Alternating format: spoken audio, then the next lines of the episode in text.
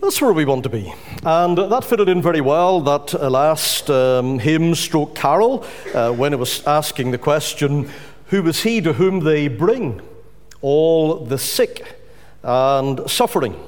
And that is uh, pretty much fitting in with what we're going to do tonight. If I can turn your attention just to a couple of verses in Luke 4 and the verse 18 and 19 have the sneaking suspicion that when these pop up on screen, it'll not be Luke 4, because I reckon I put it in as Matthew 4, but there we go. A moment of truth will come up in a moment or two. Luke chapter 4, verse 18 and 19. And it's the first time that the Lord is actually addressing people in public in the synagogue in Nazareth. And he tells the people why he came and what his purpose is all about. And declares here, Luke 4 18 and 19, The Spirit of the Lord is upon me because he hath anointed me to preach the gospel to the poor.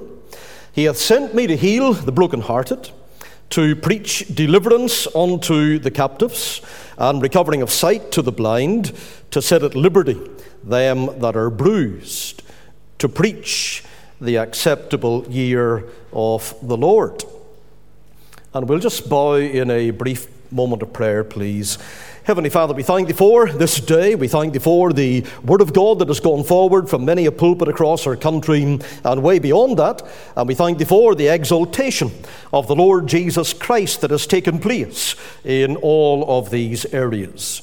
We've been singing about crowning Him Lord of all, and we pray that even in the remainder of our night here, in our time of fellowshipping now around Thy Word, in the time of fellowship around supper later, that we will, in all that we do, be crowning Thee King of our life, crowning Thee Lord of all. Answer prayer, get glory to Thy name, and refresh our hearts at the end, no doubt, for many, of a tiring and busy day. We ask in Jesus' name. Amen. Going to talk tonight about Charles Dickens' play. Don't know if you're into English or like English literature. I have left that a long time behind me, and I'm happy enough to do so. Although English, of course, is our language, so it's a wonderful language, and we should tell all the earth how wonderful English really is. But in his play, A Christmas Carol, well, that's a Christmas classic.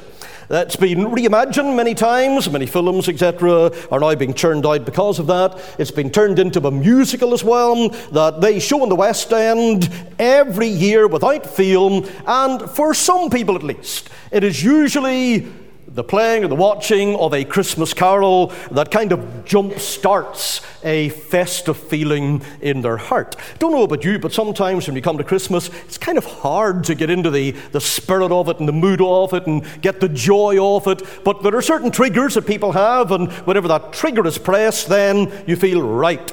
Down the runway I go, I'm just about ready for Christmas now. Christmas Carol is a play about a mean spirited and selfish old man, Ebenezer Scrooge, and he absolutely hates Christmas. But one cold Christmas Eve, Scrooge is unkind to everybody who's working for him. He then refuses when asked to give to charity. And after that, he's rude to his nephew. And all the nephew did was invited him round to his house to share Christmas with him. When Scrooge gets home, he's visited by the ghost of his old business partner, that's Jacob Marley, and then by a succession of three ghosts, one after another the ghost of Christmas past, Christmas present, and of course, Christmas future. Now, he goes on these journeys led by these respective ghosts. And they teach him as they take him through time the error of his ways. And he wakes up, and on Christmas Day, there's a transformation that has taken place, and he's all excited. And he's going out with joy in his step, and he buys the biggest turkey in the shop for the Cratchit family, and the father in the family works for Scrooge before going round to his nephew, spending the day with him, and he's absolutely rolling with the joy of Christmas. Now, our interest tonight is not so much in the play, of course, or the film, but the way in which it can draw our attention to the message and to the ministry of the Lord Jesus Christ, the Messiah. His purpose to earth is given. And I said it'll come up as Matthew. It is Luke, as we have seen in the Bible reading, Luke 4 18 and 19. And one of the things that Jesus says, I have been sent by the Father to do, is to heal the brokenhearted recovering of sight to the blind, to set at liberty those that are bruised. And then again, he doubles down on the same message in Matthew 11, verse 4 and 5. Jesus answered, said unto them, Go and show John again those things which ye do see and hear. The blind receive their sight. The lame walk, the lepers are cleansed, the deaf hear, the dead are raised up, and the poor have the gospel preached to them. Now, when I read Luke 4 and Matthew 11, the text that we've just brought to your attention, those for me shine the spotlight on one of the main characters in the Christmas Carol. And he's a little man by the name, little boy by the name of Tiny Tim. He's one of the sons of Scrooge's clerk, Bob Cratchit. And that opens up my first thought tonight. And that thought is, and I don't think you'll be quite expecting me to come down this line, but here's the line we're coming down tonight disability. That's our first thought for tonight disability. Tiny Tim walks with a crutch.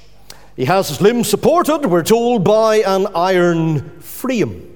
But in spite of those physical difficulties and challenges that he has, he's a very positive and also a generous child. And he thinks of others, and because of that, he is very well loved by his own family.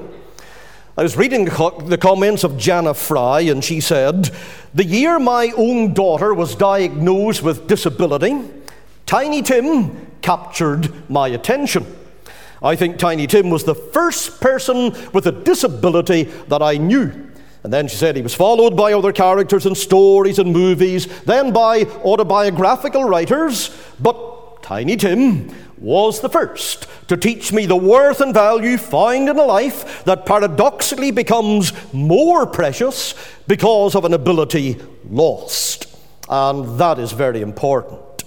An estimated 1.3 billion people in our world today, about 16% of the global population, have experienced, do experience a significant disability. And as you look around you and you hear all of the various people helping out, I met a woman on Wednesday night over in London, and she had been given an MBE because of her work with autistic children, and she herself has some degree, a very small degree, it appears, of autism herself. But the world has become, thankfully, more aware of the worth and the value of those who suffer from disabilities. And our world appears to be making some great efforts in removing barriers that are restricting the choices for disabled people. Now, when I go to the Word of God, what does the Bible say about disability?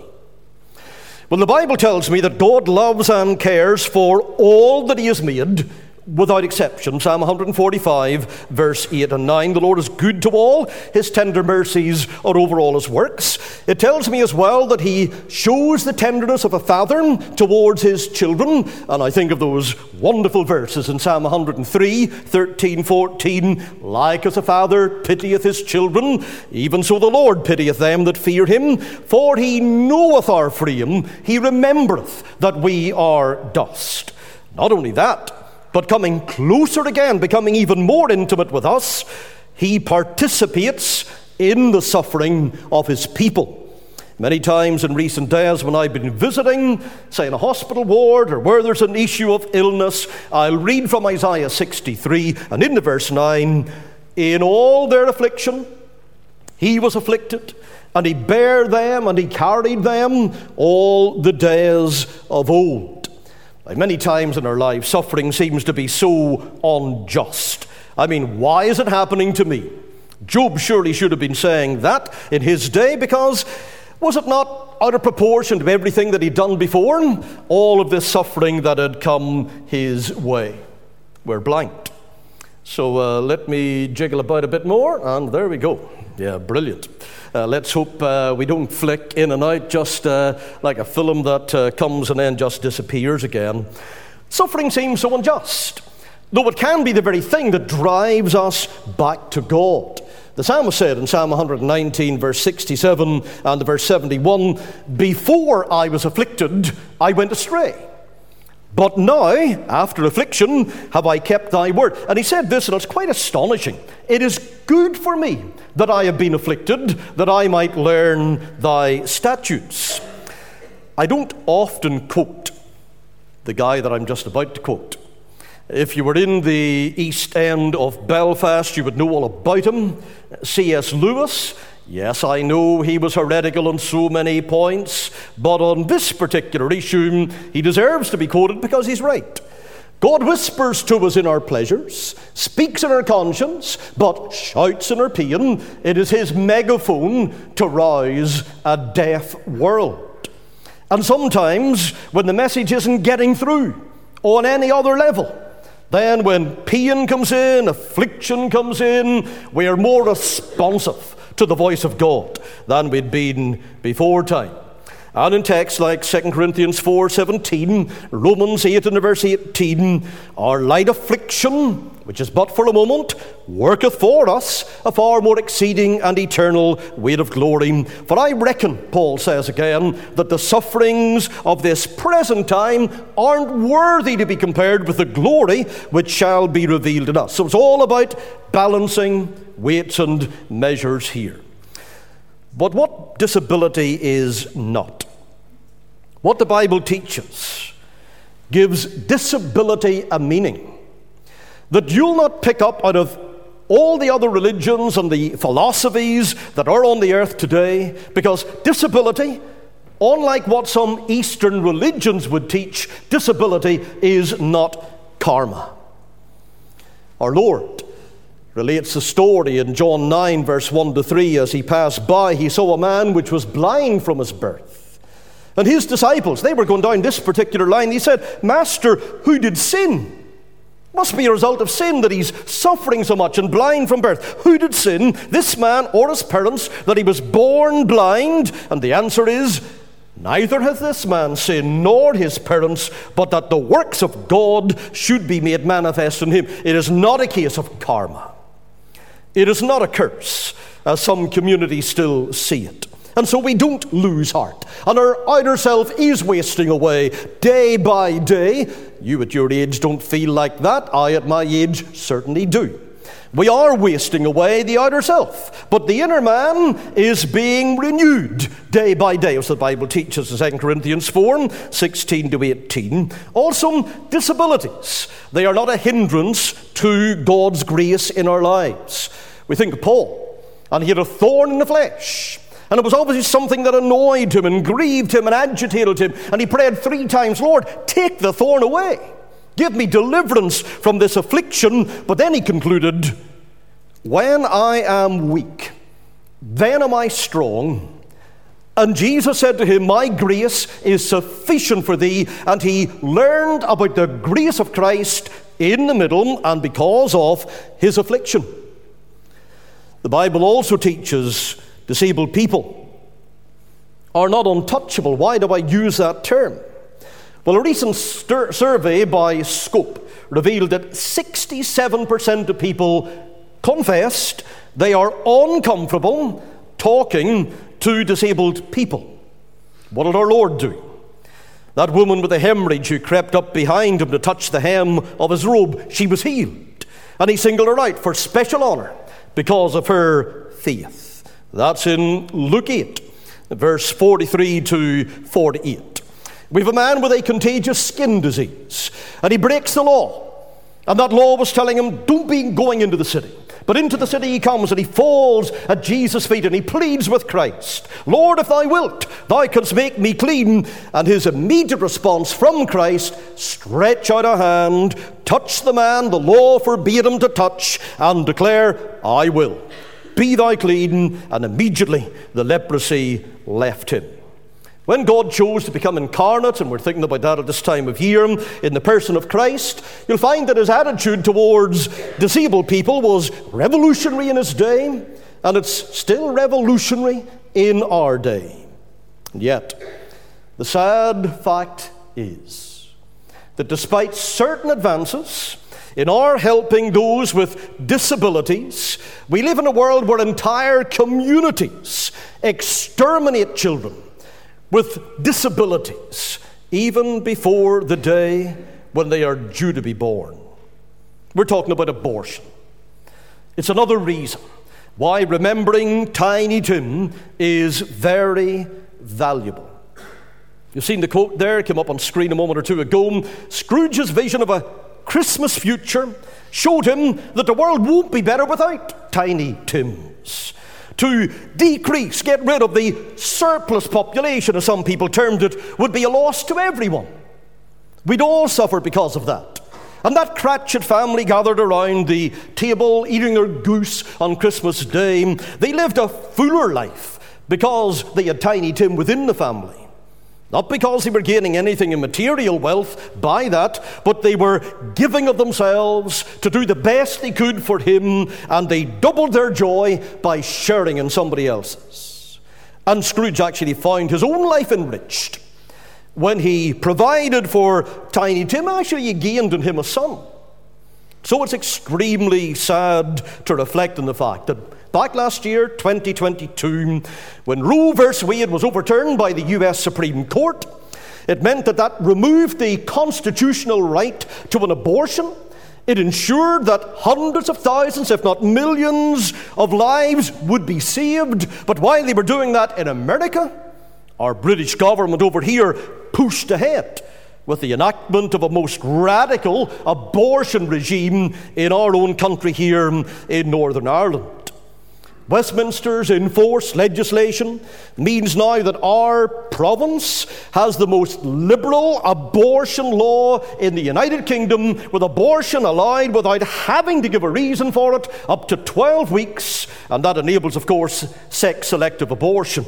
It also effectively permits abortions to take place up to 24 weeks for any reason and up to birth if, listen to it, if that baby is deemed to have a disability.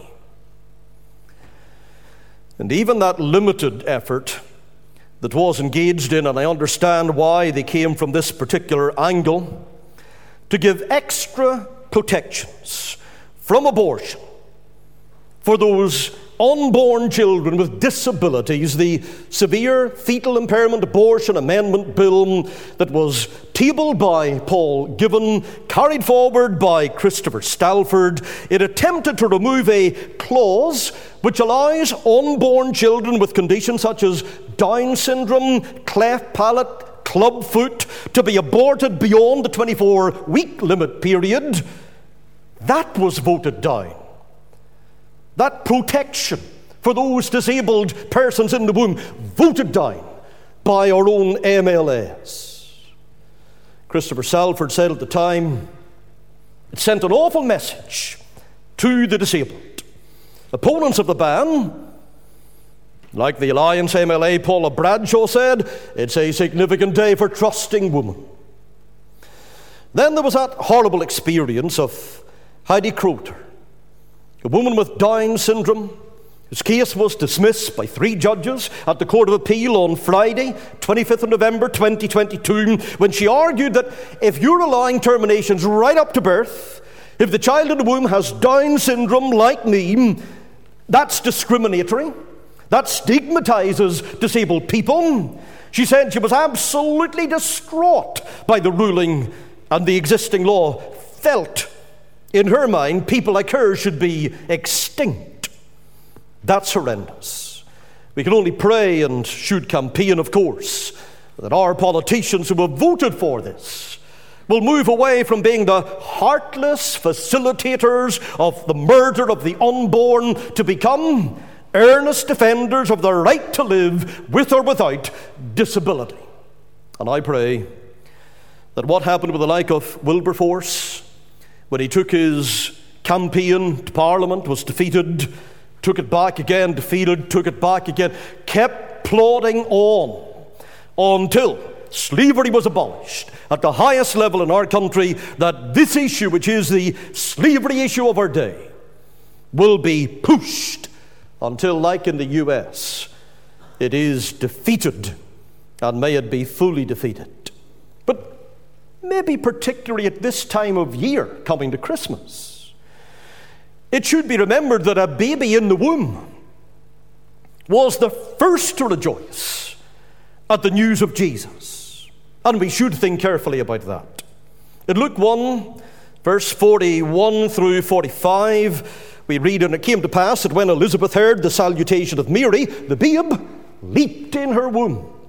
And Elizabeth was filled with the Holy Ghost, and she spake out with a loud voice. For lo, she said, as soon as the voice of thy salutation sounded in mine ears, the babe leaped in my womb for joy.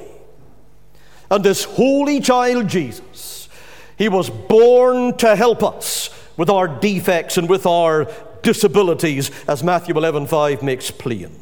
The blind receive their sight the lame walk, the dead are raised up, the lepers are cleansed, the deaf hear, the poor of the gospel preached to them, and he was born so that from that cradle he could walk his way to the cross at Calvary and could address there that big issue of the deformity and depravity of our hearts. Due to sin. Matthew 1 and 21 She shall bring forth a son and thou shalt call his name Jesus, for he shall save his people from their sins. Now, if Tiny Tim prompts us to get into the Bible, explore what it says about this area of disability and where the coming of Christ fitted into the plan of God here, he also teaches us to look along the lines not only of disability but design. Tiny Tim, despite his issues, lived with a very deep sense of purpose. After taking Tiny Tim to church on Christmas Day, Bob Cratchit said to his wife, He told me, coming home, that he hoped the people saw him in the church because he was a cripple, and it might be pleasant to them to remember upon Christmas Day who made Liam beggars walk and blind men see. In other words, here he is, little lad, rising above the level of his own suffering, and he's hoping the people who saw him in church that day would think not of him, but of Jesus. Think and think again, think at a deeper level about uh, that. And again, I quote Jana Fry, who said, Tiny Tim had it exactly right. How often, when I look at my little girl, I remember the one who healed the sick and raised the dead. How often I remember that he blessed the little children. How often I remember that he wept with the pain of loss. How often I remember that he will set all things right one day. It's been a hard journey to wake up and find disability has visited my own house, but Tiny Tim, my friend since childhood, reminds me that this life is still full and vibrant and worth the living, and if we can live with even half his joy, maybe others will remember Jesus. Of course, the result of our Saviour's birth was joy. Right back when John the Baptist was born, began to minister, it was said, projecting into the future what would happen under John's preaching Thou shalt have joy and gladness Many shall rejoice at his birth, and he shall go before him, that is, before Christ, to make a people prepared for the Lord. So, even looking at John, the forerunner of Jesus, the net result was going to be, You will be filled with joy. They looked at Tiny Tim. He was hoping they would know joy in the Jesus who was looking after him. And so we have reason at this time of year to rejoice because the king is coming into the world to save sinners and spread his joy. Luke 2, the verse 10 and 11. Those unsuspecting shepherds, they're hearing the chorus of praise that we've been singing ever since Joy to the world, the Lord has come. Let earth receive her king. We need to rejoice as well because Christ has come to redeem and to rectify by his perfect redemption. Bring about the restoration, the renovation of all things, to bring joy to our hearts and fill up the joy that is in heaven.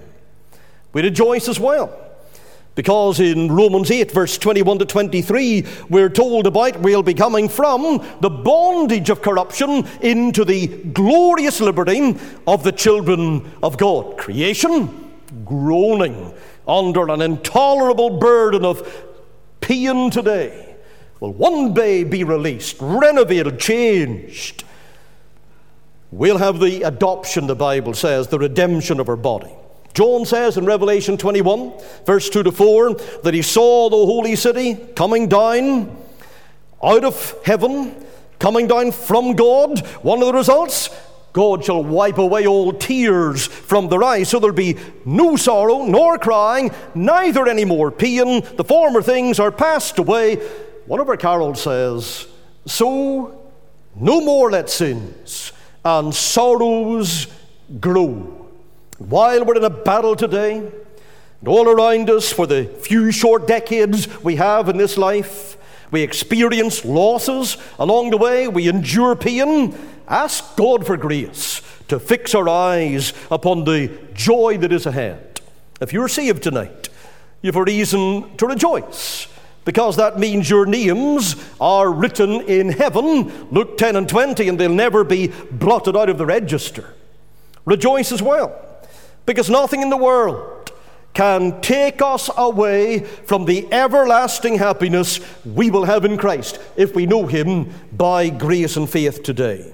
Rejoice as well. He was born and he died to have a world of worship. And his intention is I will build my church, and there will be people, this part of the world, that part of the world, all across the world, coming from the east, west, south, and north, on that final day to give praise to him and enjoy him forever. Tiny Tim, he points us to disability, he points us to design. God has a purpose in everything. And then finally, he also directs us, and this isn't the most encouraging thought, he points us to death, his own death, certainly. And Scrooge, he contemplated what would happen whenever Tiny Tim would die, and he was overcome by the thought of Tiny Tim dying. But as I close tonight, I want you, rather than thinking of Tiny Tim's projected death, to consider his mother's death. Not in the novel, not in the play, but his real mother's death. You see, in real life, Charles Dickens, who wrote A Christmas Carol, Dickens had an older sister called Frances, and he loved her very much. She was an accomplished pianist and a professional singer trained in the Royal Academy of Music. In 1835, sang in a concert as a part of a group that included a man by the name of Henry Burnett, who studied at the Academy as well, and Frances later married Henry Burnett. The couple had two sons Henry Augustus, born 1839, Charles Dickens Kneller in 1841. That first child was known as Henry Jr. He was a disabled, a sickly child, and most people believe that he was the inspiration, his nephew, for what Charles Dickens did when he introduced Tiny Tim to a Christmas carol.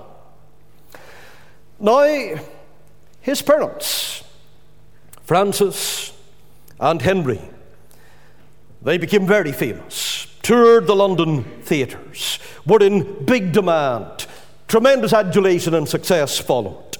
They were performing all the time to very enthusiastic audiences. Just as I am speaking to a very enthusiastic audience tonight. I do get it. You have had a long day.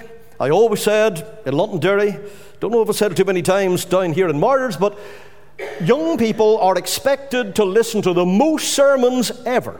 You know, you're meant to be at Bible class on Sunday morning when you're the age for that, and then come to Sunday morning and sit there, and Sunday afternoon, maybe there's something else on, but Sunday night, evening service, and then you go to a youth rally, and you're still being preached at, and at 10 past 10 tonight, you're still listening to somebody preach to you. Hopefully, I'll not be much longer. But when we talk here about Henry Burnett and his wife Frances. Henry was brought up in the gospel. He'd been taught it as a child, and he just couldn't wriggle away from it. And the couple, during all of their success, they moved to the city of Bath in England. And I'd recommend if you ever go to Bath, look out the church they went to, which was the church of a very famous preacher who does probably the best daily devotionals ever you will read, William Jay. Percy Chapel is the church is now an Elim Pentecostal church. It was Percy Chapel where William Jay preached, and they called it Percy Chapel because he lived in Percy Place. So they named the church after the place where their pastor at the time was living. Henry's sitting under the ministry of William Jay, and he's feeling, you know what? My life is not right. I'm doing many things that are displeasing God, and he gave up the theatre work. Now, his wife Frances she was sobered somewhat by the birth of their disabled son, but she still loved the high life and the glamour of popularity. She really couldn't let go of that, and she wanted to still be in the limelight. The family then moved to Manchester in search of other employment. And as she walked past the church one Sunday, Frances had a, an urge that just came over her I want to go into that church and hear what they're saying there. She listened to the preaching each week. She found, you know what, my life is so empty. And there's only one hope, and that hope is found in Jesus Christ. And she wrote this letter to her pastor. She said, I had repeated prayer with my lips, but never from my heart. I seldom read the Word of God, and when I did, I read it as a task. I seem to live as if this world were my home forever, entirely forgetting that I was merely a pilgrim wending my way to eternity. By degrees, my eyes were opened, and I saw with shame and confusion my utter worthlessness in the sight of God. And unless I came to Him through His dear Son, I could not be saved. I prayed that I might know the Lord Jesus, His power the immensity of his love for us, sinful creatures, and dying for us on the cross. I prayed for faith in him, and you know something? God heard Frances' prayer. One evening in 1846, Frances' voice broke. Her doctor told her that she had tuberculosis, that she wasn't going to recover. The family moved out of Manchester back down to London just to allow her to have the better treatment that she would get there. But she died two years later, on the 2nd of September 1848, at the age of 38. She was buried in the dissenter section of the western side of Highgate Cemetery in London, and their son Henry Jr. died soon after, the next year, in 1849, and is buried there along with his mother. In a letter dated the 5th of July 1848 to his friend John Forster, Charles Dickens described how he visited his sister who was dying of consumption. He said, She's greatly changed. I had a long interview with her today, alone, and when she expressed some wishes about her funeral and her being buried in unconsecrated ground because the family were dissenters, I asked her whether she had any care or anxiety in the world. She said no, none. It was hard to die at such a time of life. Of course, it is at 38, but she had no alarm whatever in the prospect of the change. She felt sure that we would meet again in a better world, and although they had said she might rally for a time, she didn't really wish it. She said, she was quite calm and happy, relied upon, and this is the phrase I absolutely love relied upon the mediation of Christ and had no terror at all. Burnett had always been very good to her. They'd never quarrelled. She was sorry to think of his going back to such a lonely home and was distressed about her children, but not painfully so. Charles Dickens and her husband were at her bedside whenever the end came. During the last moments of her life, she whispered those words of Scripture that we have in Isaiah 43 and verse 2 When thou passest through the waters, I will be with thee, And I'm thinking, is that not quite the way to die?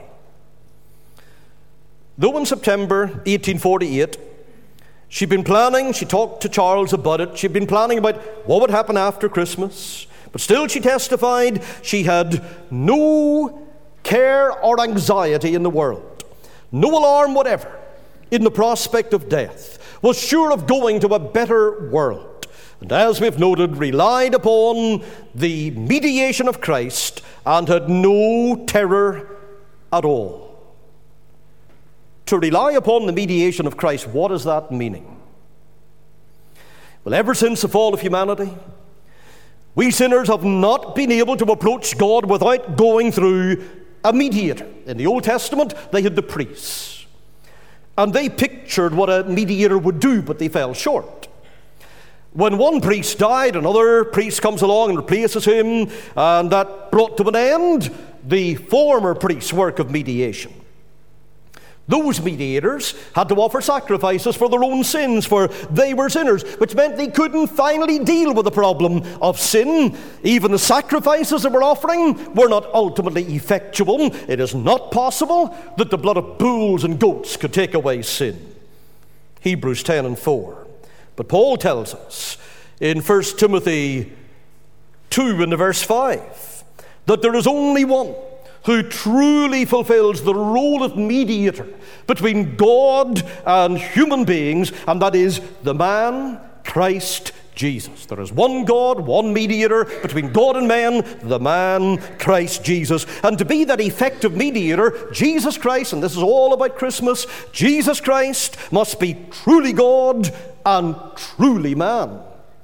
For a mediator is a go between who can represent the interests of both parties. And as God, Christ brings divine justice and mercy to bear on our relationship with our Creator. And as man, he brings the perfect human obedience that we needed but never could have to be reconciled to God. And by dying, as the sinless sacrifice for all who put their trust in him, Christ provides for the forgiveness of sins without God passing by his just punishment on that sin.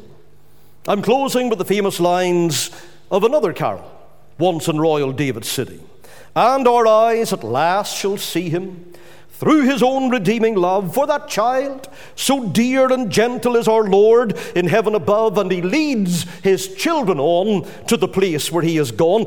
Not in that poor lowly stable with the oxen standing by, we shall see him, but in heaven set at God's right hand on high, where like stars his children crowned, all in white, shall wait around. And so we close where we started. Matthew 11, 4 to 5. Jesus answered, saith unto them, Go and show John again those things which ye do hear and see. The blind receive their sight, the lame walk, the lepers are cleansed, the deaf hear, the dead are raised up, and the poor have the gospel preached to them. So, if in the next number of days you sit down through a session of a Christmas carol and you see this little lad, Tiny Tim, think of disability, but think of design, think of death, but think of all of that sweetened, all of it sweetened by the presence, the power, and the pardon of Jesus Christ who is our only hope. Let's bow together in prayer. Heavenly Father, we thank Thee for these young people gathered here tonight, for their safe travel here. Pray that I will give them safe travel home. May there be great interaction between them. May there be good fellowship one with the other. And we pray that they will encourage each other, those who know Thee in the Lord, those who don't know Christ. We pray that it will be this time that they will embrace him and enthrone him as our Lord and receive him as their Savior. Come and answer prayer. Take our thanks for the good things now provided upstairs for the, our bodily use, and may we eat and drink to thy glory and rejoice in Christ, the great mediator, and the one who sympathizes with us, who is touched with the feeling of our infirmities and we thank thee for that. In Jesus' precious and blessed name we pray. Amen.